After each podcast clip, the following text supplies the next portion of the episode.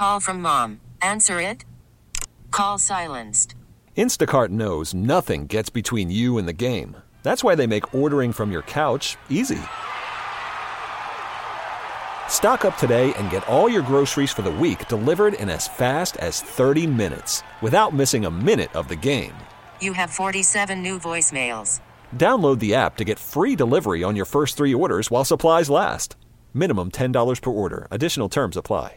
Talking more about it, Steve Novak, Bucks T V analyst for Fox Sports Wisconsin, uh, co-host of the Milwaukee Basketball Hour, joining us on the Schneider Orange Hotline. Steve, how you doing, man? I'm doing very well. How are you? Uh, I'm good. What is your confidence level the Bucks got to win tonight?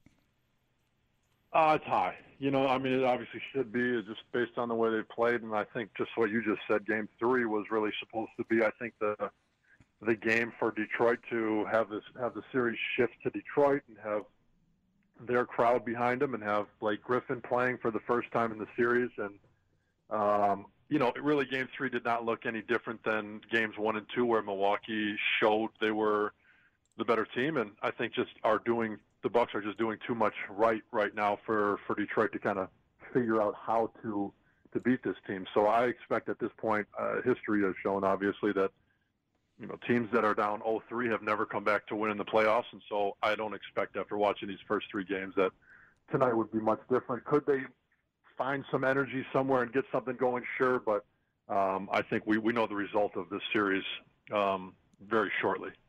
Bucks bench outscoring Detroit's bench forty-two twenty-seven in the last ballgame, and I've said there are some teams that may be able to go toe-to-toe with the Bucks starting five in matchups, but the Bucks bench has been pretty much the difference all season long. This is just such a deep bench. You get, you know, every night, again, Ilyasova gives you fifteen the other night. Miritich comes out and gives you twelve. He appears to be shooting the ball better. Uh, George Hill. So th- it wasn't Connaughton this time. It was George Hill and company that give you. Every night it's somebody different, and it's hard to beat a team when they have that much depth, isn't it? It is hard to beat a team that, you know, like you're saying, can go to their eighth, ninth, tenth guy and get contributions. But I think that that the thing that's really made this bench go this year, in big part, has been also how good the starters have been. The fact that the starters have been able to outplay the five other starters on the other team.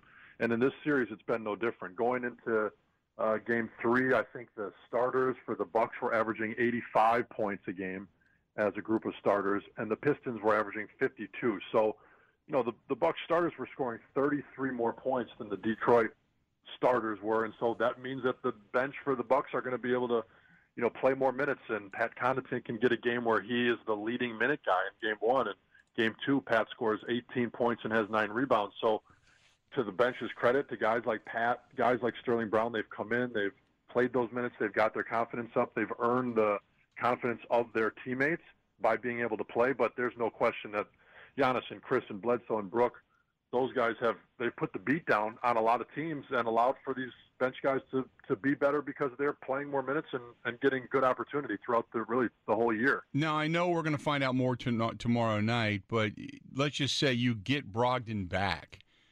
And I'm not going to even think that he's going to start, you know, playing many minutes, but just the fact that you get him back and you have another guy to go to for a short period of time, what does that do to this team? What does that do to depth? What does that do uh, for maybe a, a little bit of morale going, okay, we're coming back to full strength here now? Yeah, he's he's been such a big piece, you know, for this group, and, um, you know, especially more than anything, I think, the way that Malcolm performs late in games, and specifically game-winning shots and last-minute shots. You know, I think we know that the entire playoffs are not going to look like Bucks-Pistons, where the Bucks have really, you know, won these games by an average of twenty-four points, which is kind of ridiculous. But the playoffs are going to be tight games. There are going to be possessions that swing the momentum that are everything, because we watched the, the Bucks play Boston last year, and we know, right? The Bucks won all their home games. Detroit, uh, I'm sorry, Boston won all their home games, and it's like a, a shot here or there, and a, a game that you win here or there is going to be the difference in these playoffs. And Malcolm Brogdon has been clutch. You know, he runs the team. He gets guys the ball in the right spot. He knows just he, he's just a heady, I Q, high I Q player, and you know, I think just going to the next series, what it looks like, what appears to be against,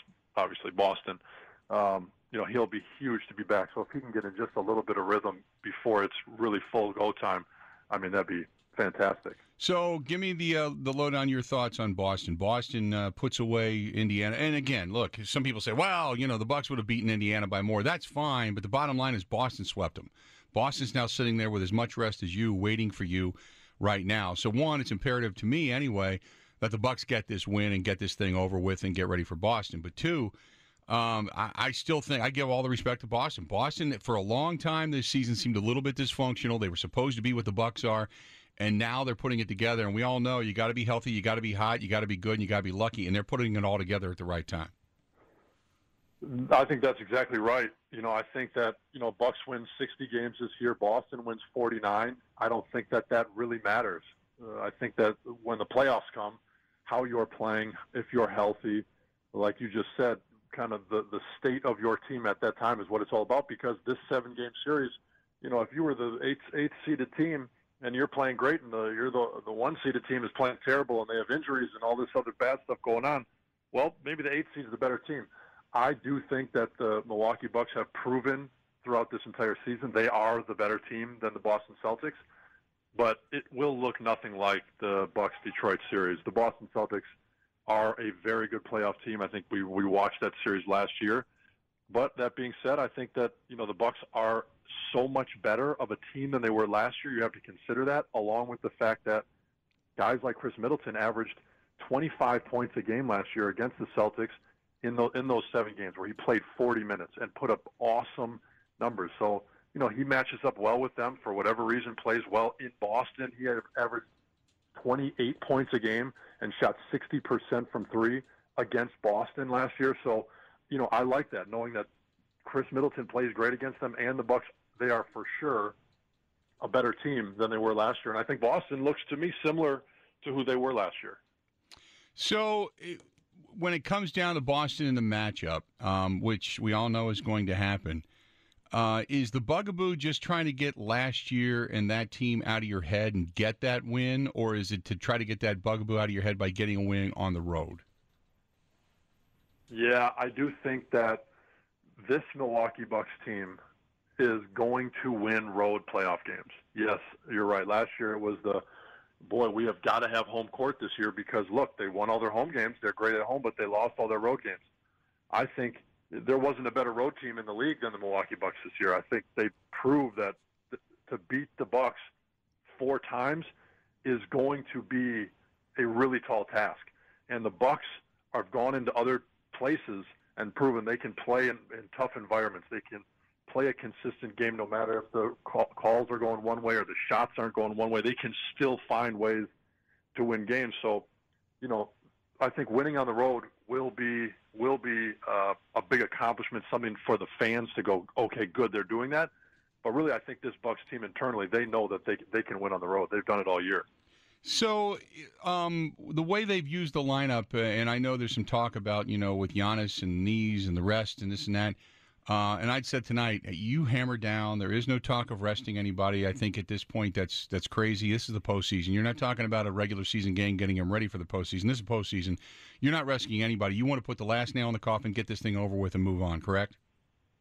You do. Yeah, no, you're not resting anybody. I mean, you, you rest guys and get guys ready for the playoffs. This is the playoffs. You don't mess with, like you said, if someone's hurt, if they need the rest because they're going to compromise, obviously, their their health long-term, or, you know, you're going to cost your team the series or something like that, fine. You you, you know, you got to you got to rest if someone's banged up. That's not the case. You finish this. And, look, yeah, Boston swept Indiana, great. Uh, does Milwaukee want to sweep Detroit? Yeah, but not because Boston did it to, to Indy, because – the Bucks are building towards winning a championship. They got to continue to smack teams, to take care of business, to to grow each game like they've talked about all year.